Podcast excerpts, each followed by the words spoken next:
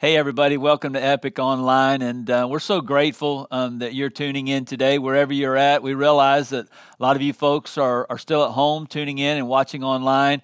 Maybe some of you are at work, maybe some of you are outside enjoying some recreation um, and especially those of you that are joining us via one of our watch parties. Um, we're so grateful that we have the opportunity to start to re engage each other actually personally. And uh, we had a great time last week with a small group of people that showed up, and uh, we're just able to give some. Uh, uh, some fist bumps and some air high fives and some air hugs and all that stuff, and get to see people uh, in person. It was just a really good time. So if you haven't signed up for one of our watch parties, let me encourage you to go to our website and uh, look at the schedule of upcoming dates when you guys can register for one of those watch parties on Sunday night. Come on out and join us, and we'll just have a great time of fellowship um, together. Uh, my name is Brian, and I'm one of the pastors here on staff at Epic. And we're just going to kind of dive right into our current, current sermon series today called, called I Am.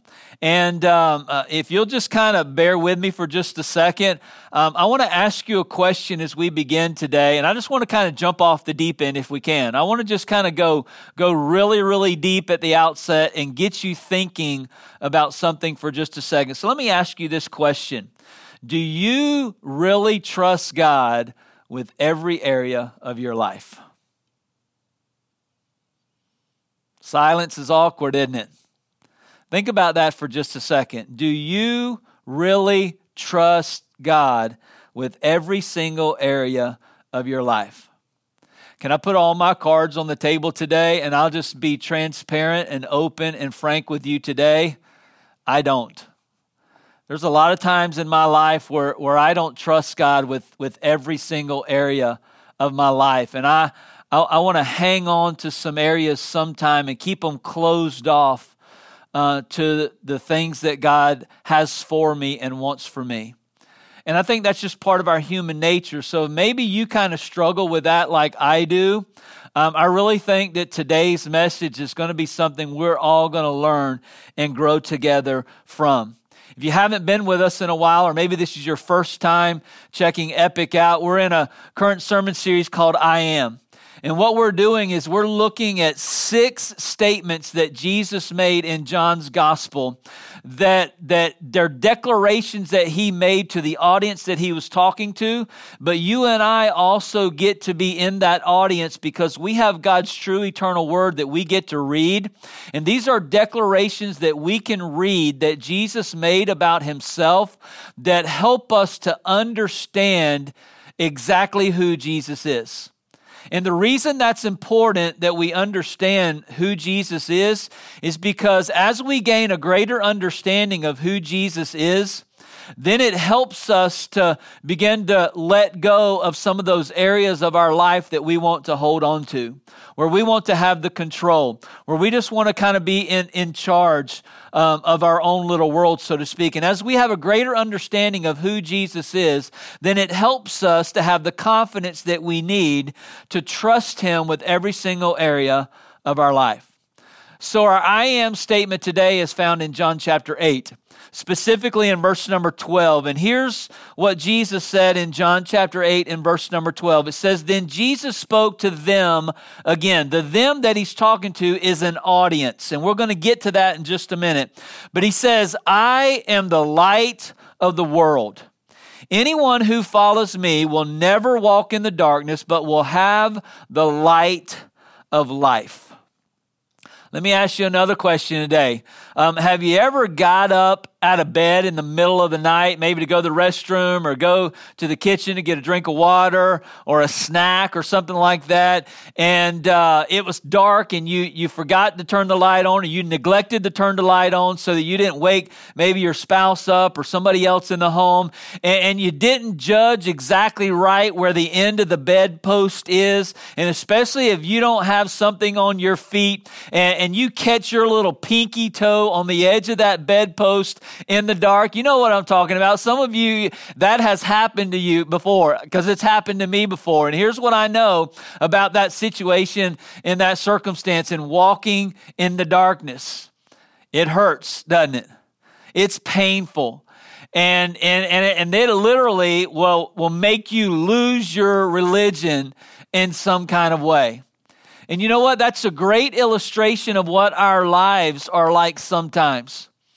And, and the remedy to that is to have that little nightlight, isn't it? Either on our nightstand or maybe that little outlet that plugs in the wall to where uh, it, it's always on. And, and if you have to get up, you can navigate your way around the obstacles in the darkness.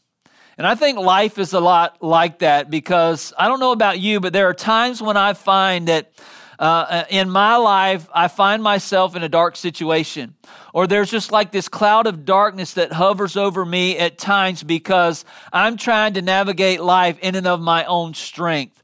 And here's what happens in my life invariably, and this probably has happened in your life as well. Uh, in those moments when I'm trying to navigate the darkness by myself, I inevitably, inevitably stub my spiritual little toe, and it hurts. And and I want to get mad, and I want to get angry, and and uh, it's just one of those things that we have to deal with in our in our human nature. When you look at the Bible, the Bible is constantly contrasting this idea of light and darkness. I mean, you don't even get out of the first five verses of the book of Genesis before we see this idea of, of light and darkness being contrasted. Listen to what Genesis chapter 1, verses 1 through 5 says. It says, In the beginning, God created the heavens and the earth. Now the earth was formless and empty, and look here, and darkness covered the surface of the watery depths and the Spirit of God was hovering over the surface of the waters. Then God said in verse number three, Let there be light. And there was light. God saw that the light was good, and God separated the light from the darkness, and God called the light day, and he called the darkness night. And evening came, and then morning the first day. So, right out of the very first book of the Bible, in the narrative of the epic of God, the story of God, in all of creation, all of humanity, we see this massive contrast between darkness and light in First John chapter number 1 and verse number 5. Now, this is the same John that uh, we read from just a moment ago in John chapter 8. In, in the little book of First John chapter 1 and verse 5, here's what John said. He said, Now this message, talking about the gospel, the good news of Jesus' death, his burial, and his resurrection, it says, This message that we have heard from him, that we have heard from Jesus, we now declare to you. And here's the message God is light, and there is absolutely no darkness in him. If you go back to the Gospel of John in chapter 12 and verse 46, Jesus said this again. He said, I have come as a light into the world, so that everyone who believes in me would not remain in the darkness. King David in Psalm 27 in verse number 1 he said this about Jesus. He said, The Lord is the light of my salvation. Uh, we could go on in, in, in, the book of Acts in chapter number nine, where uh, this guy that we talk a lot about in the local church today, a guy by the name of the Apostle Paul, he had his his darkness to light moment on, on his way to Damascus one day. And you can go read his story in Acts chapter uh, number nine. But, but in verse number three, it says this that as he, that would be Paul, as he traveled and was near Damascus, it says, a light from heaven. Now, what we know about that light from heaven is that it actually is Jesus himself, okay? So it says, a light from heaven suddenly flashed around him. And he had this amazing encounter, and his life was radically transformed and changed. He surrendered his life to the calling that God had for him, which was to take the gospel message to the ends of the world and, and, to the Gentile nation specifically. And as you get to the end of the book of Acts, and Acts chapter number 26, you see uh, uh, Paul on trial and giving his own defense for what he's been accused, accused of to a guy by the name of King Agrippa. And listen to how he uh, kind of recaps or remembers that encounter that he had with that light, Jesus himself on the road to Damascus that we just read in Acts chapter 9.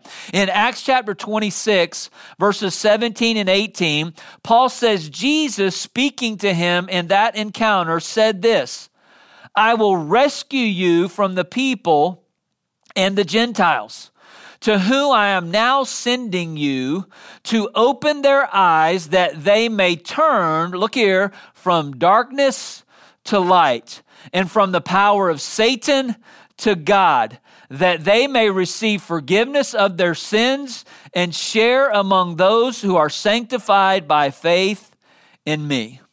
And what we're going to see in John chapter 8 today is this story that we're going to read uh, is really a story about a contrast between light and darkness.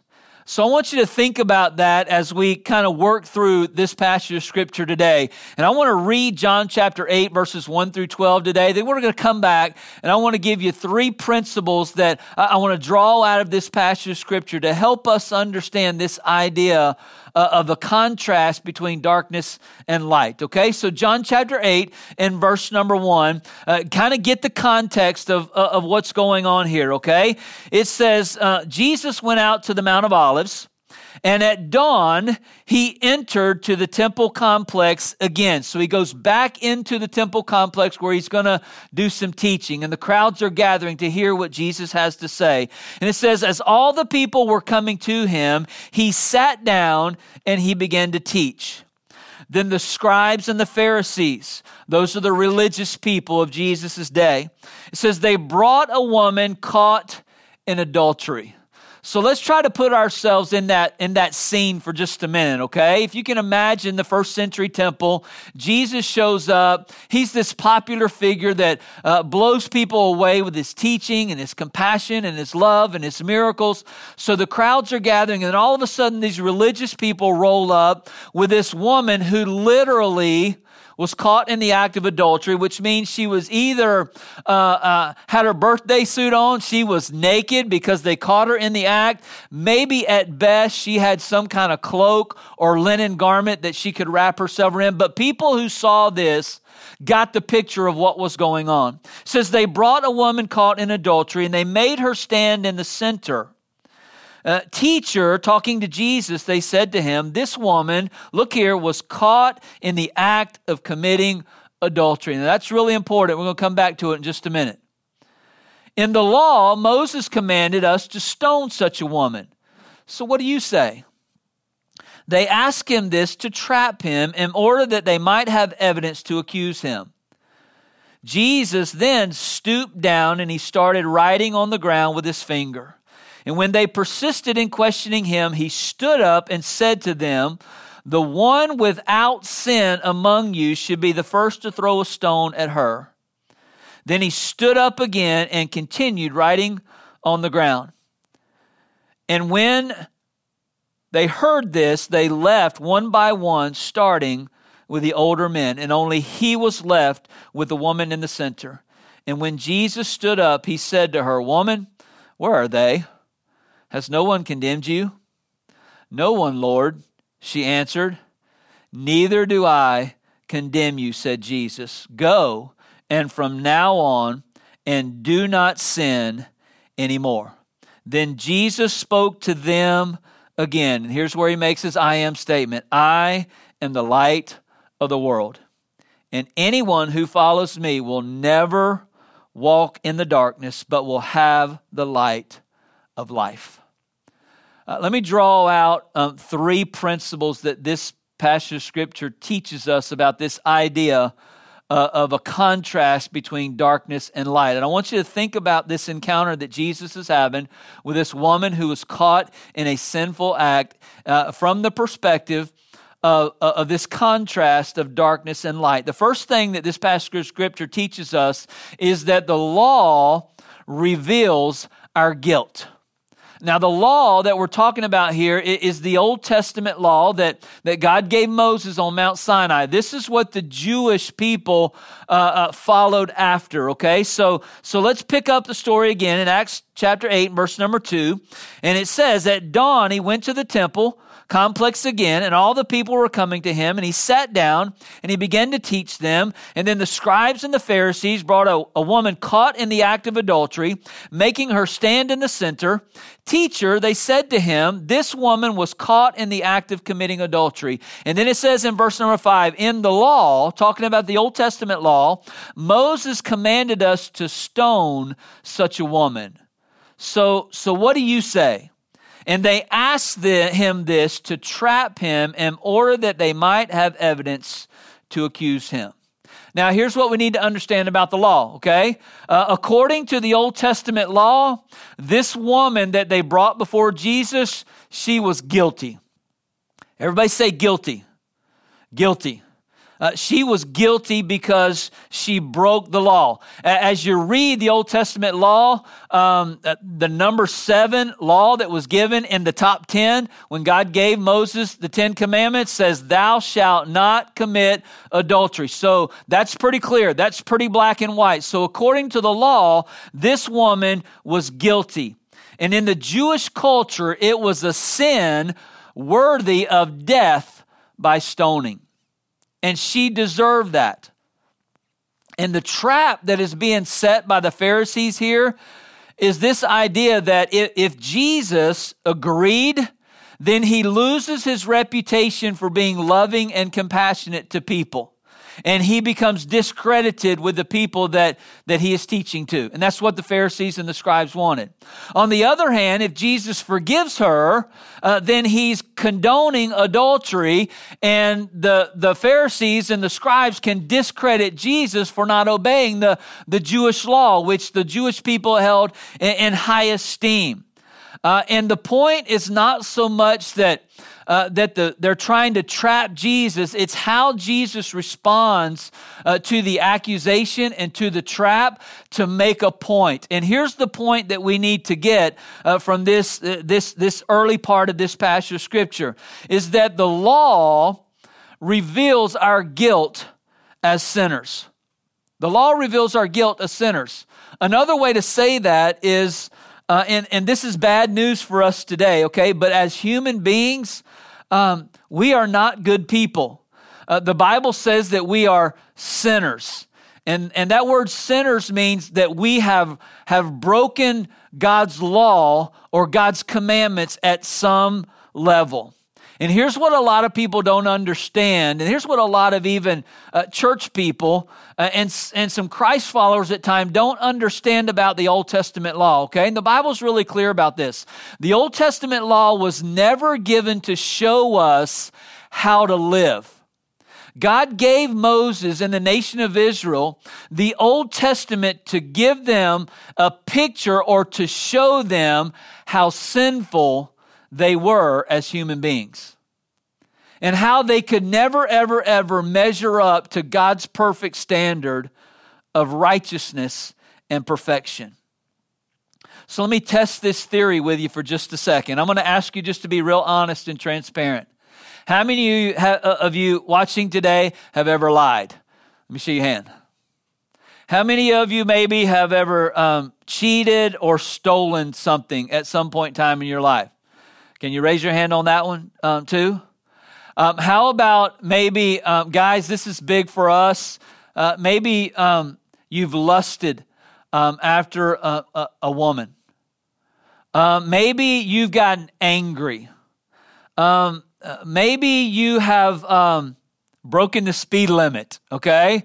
Uh, guilty as charged of that. All right. Now, now listen, if if you answered yes to any of those questions, and, and there are many other scenarios we could play out, but if you just answered yes to any one of them, you know what the Bible says about you, and you know what the Bible says about me? We're guilty. Because the Bible actually says that if you've even broken one of my laws and my commandments, you are guilty of breaking all of them. Now, that's the bad news, okay? Uh, but here's the good news in all of that, okay? Uh, the good news in all of that is because if we don't ever see ourselves as sinners, then we will never see our need for a Savior. In other words, it's really important that we acknowledge our guilt, that we acknowledge our sin, because when we acknowledge our guilt and we acknowledge our sin, then that, that, that makes us aware of the fact that we need a savior. And the good for the good news for all of us who have broken the law and are guilty at one point or another in our life is this right here. And this is something we're going to learn as we make our way through the rest of this story is that our relationship with God doesn't end with the law. Our relationship with God doesn't end with the law. And this story is going to teach us uh, that there's more to our relationship with God than just following a set of laws and rules and commands. Which brings me to my second principle. The second principle that this, uh, this passage teaches us is that love reveals God's grace. Love reveals God's grace. Look at the second part of verse number six. It says that Jesus then stooped down and started writing on the ground with his finger. And when they persisted in questioning him, he stood up and said to them, The one without sin among you should be the first to throw a stone at her. Then he stooped down again and continued writing on the ground.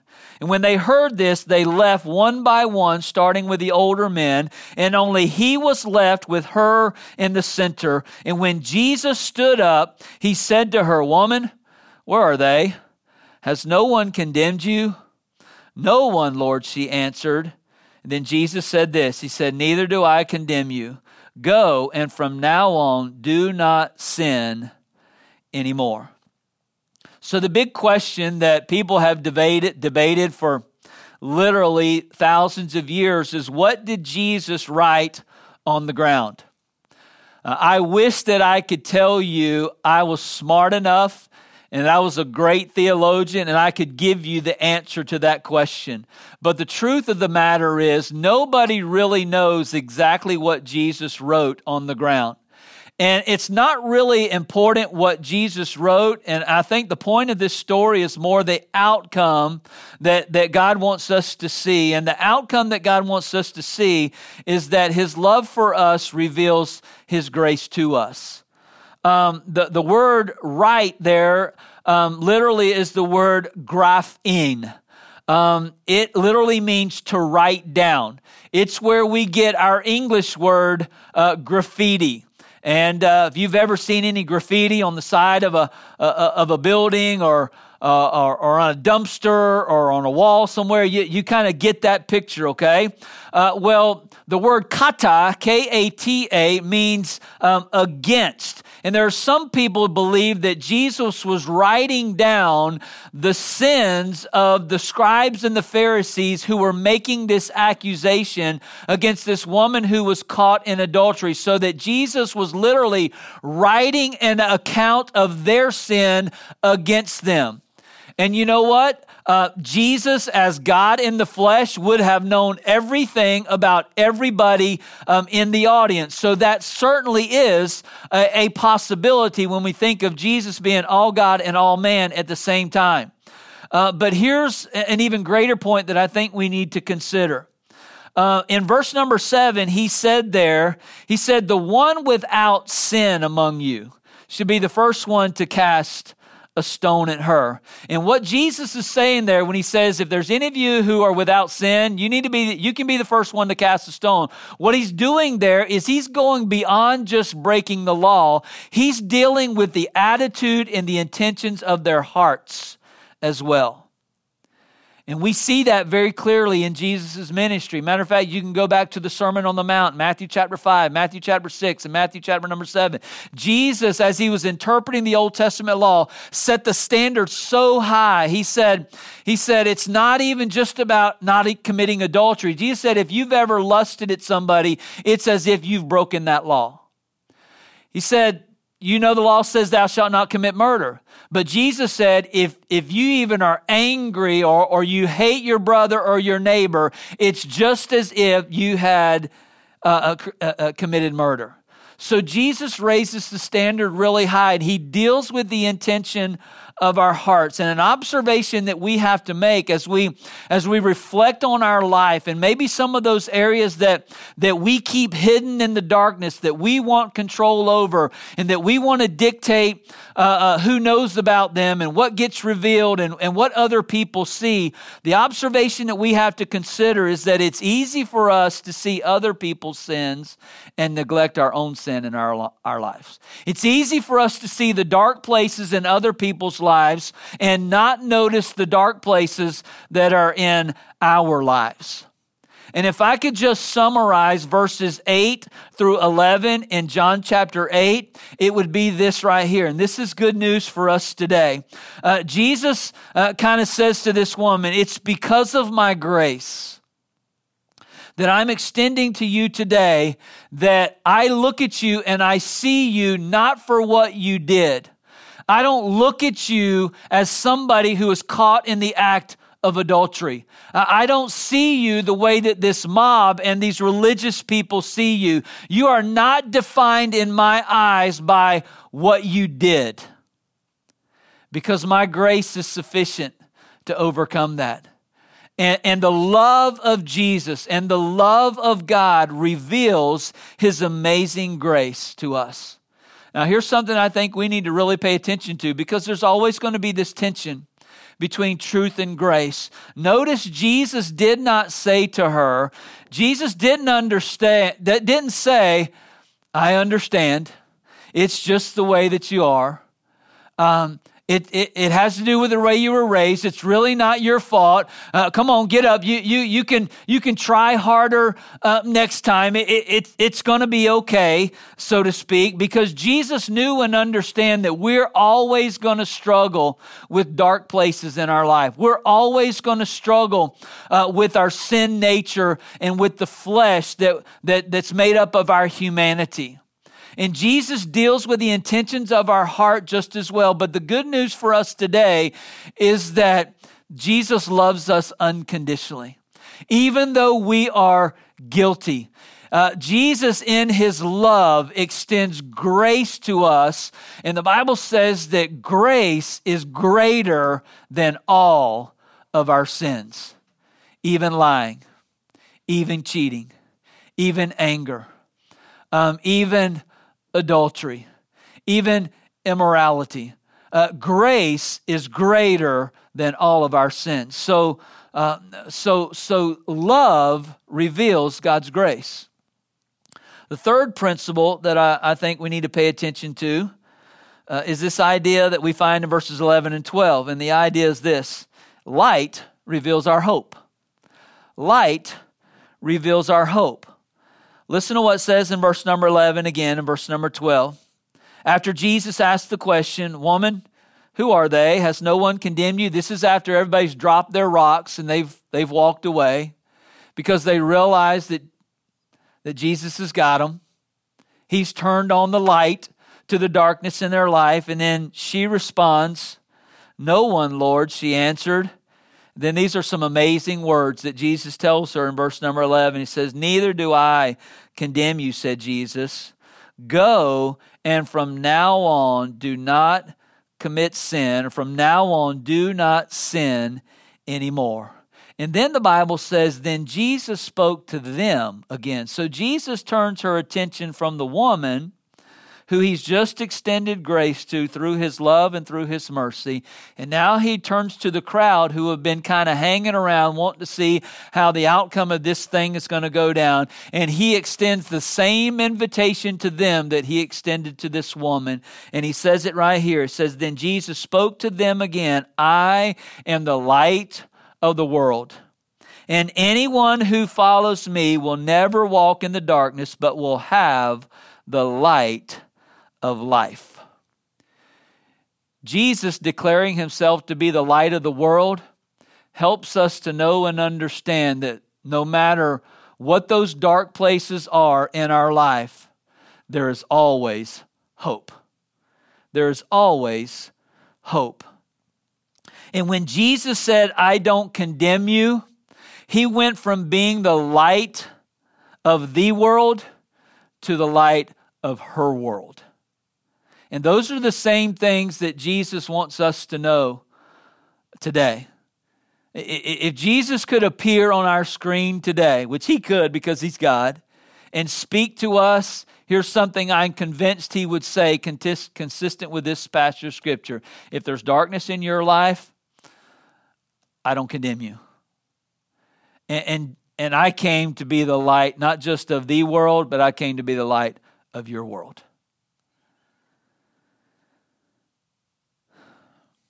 One of the things I've observed in, in, in communities, families, uh, you can even apply this principle to culture, is, is when there's a high Jesus quotient um, manifested in people's lives. In other words, there's connection to Jesus and they're living out their faith and, and they're living a life that honors and pleases Him. Wherever there's a high Jesus quotient, there's always a low sin quotient.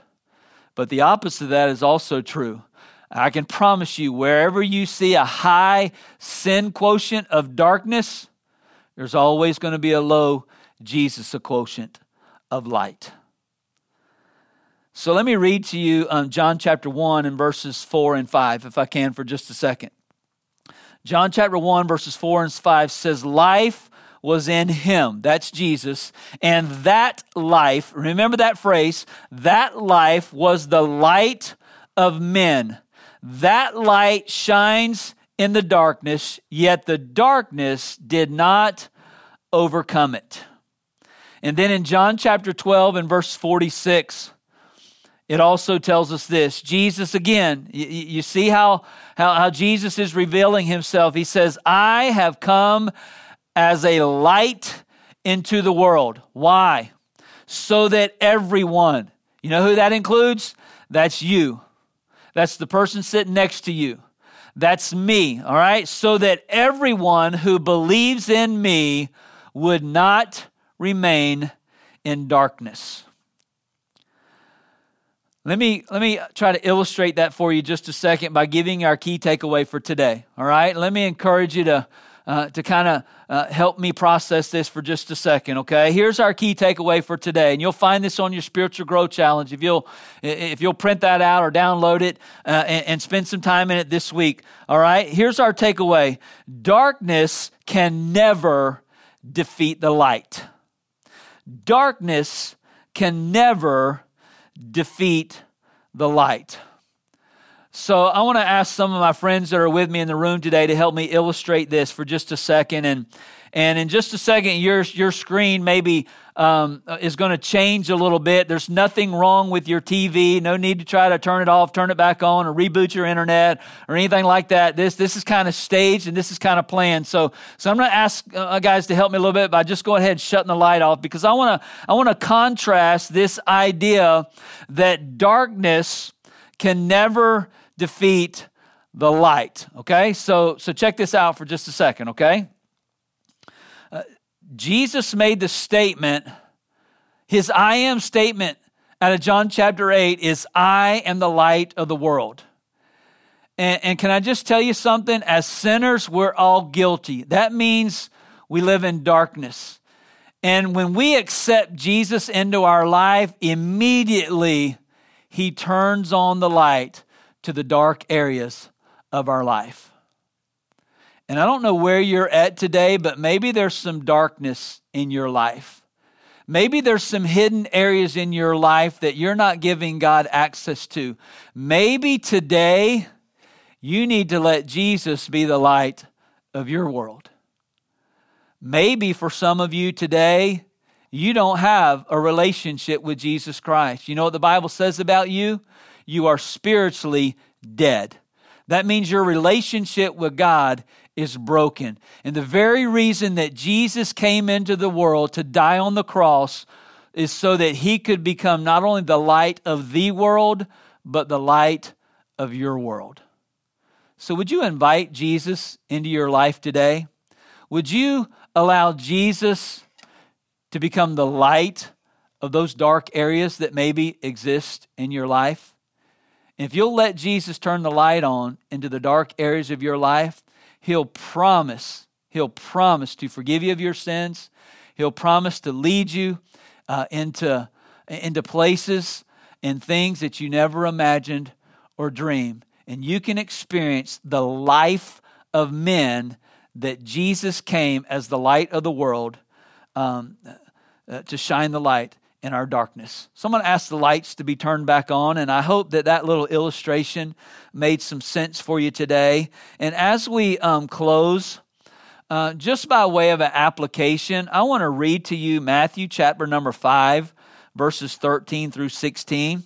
And this is just kind of our takeaway or our application uh, today. And it's three simple words, but I want to read to you Matthew chapter 5, verses 13 through 16. This is a charge that Jesus gave his followers. He said, You are the salt of the earth, but if the salt should lose its taste, how can it be made salty? It's no longer good for anything but to be thrown out and trampled on by men. And then Jesus shifts gears and he says what we've been talking about all morning, all day today. He says in verse 14, You are the light of the world. A city situated on a hill cannot be hidden. No one lights a lamp, he says, and puts it under a basket, but rather on a lampstand, and it gives light for all who are in the house. In the same way, let your light so shine before men that they may see your good works and glorify your Father in heaven. If, if I could challenge you or encourage you to do one thing this week, it would be this right here just go light your world.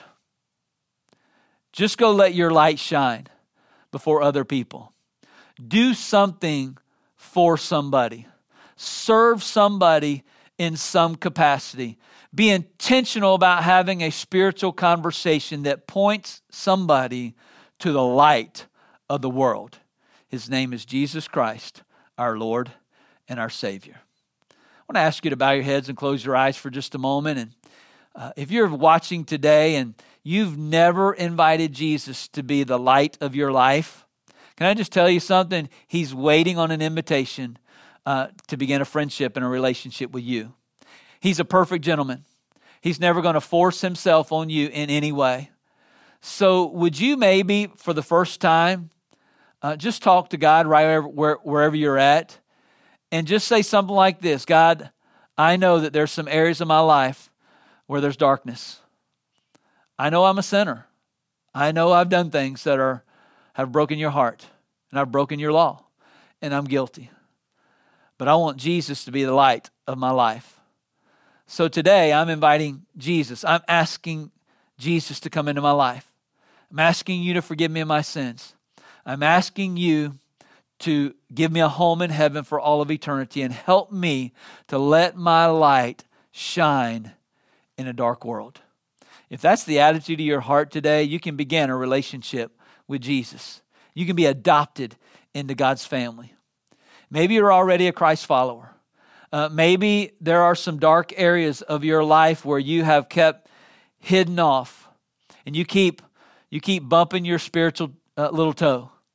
And I know it hurts. I know it's painful. Here's what Jesus wants to say to you today. I don't condemn you. I want to forgive you. I want to be the light of your world. Um, so, why not maybe just confess something today that you know you've kept hidden and that's in the dark? I don't know what that might be for you, but just take a moment and just spend some time with God and confess that as sin. The Bible says if you confess it as sin, that He is faithful and just to forgive you of your sin and to cleanse you from all unrighteousness. I'm going to pray in just a second. And after I pray, there's going to be some discussion questions that will come up on the screen. And I encourage you, whether you're by yourself, or you with a small group, or your family, maybe some friends or neighbors, or if you're at uh, one of our, our, our watch parties, uh, our host is going to come in just a second and, and help wrap things up and just encourage you to spend some time together uh, talking about what we've learned today about Jesus being the light of the world. So let me pray for you and we'll be dismissed. God, I come to you today, and Jesus, thank you for being the light of the world. Lord, it seems like, um, Lord, the longer um, uh, time goes by, uh, that you tarry your coming, that, Lord, our world gets darker and darker. And, Lord, it manifests itself in ways that I know uh, breaks your heart and is not pleasing to you. And God, I pray for people today that maybe you've just kind of turned the light on to some things in their life and exposed some things that they've had hidden in the darkness. Um, God, I pray that they would just get real with you about whatever that is. And God, they would confess that to you as sin and ask you to forgive them. And God, you would either begin a relationship with them or you would restore a relationship that maybe has been broken because uh, of our selfishness and our sin nature. Um, so, God, whatever you want to accomplish in our lives today, we just want to thank you for giving us a great example that we don't have to measure up to a set of rules and standards because according to the law, we're guilty. But Lord, you came to show us a greater way, and you extend grace to us that is sufficient for all of our sin um, when you died on the cross and paid our sin debt and showed your love for us in an unbelievably sacrificial way. And Jesus, we thank you that you are the hope. Uh, you are our light. And Lord, uh, would you just shine bright so that we can follow you into truth today? So that we can go from this place and do like you asked us to do in Matthew chapter 5 to let our light so shine before men that they may see our good works. And, and God, not pat us on the back, but honor and glorify you because we're living out our faith in a way that brings about change and transformation in other people's lives. For it's all these things I pray and ask in your name today. Amen.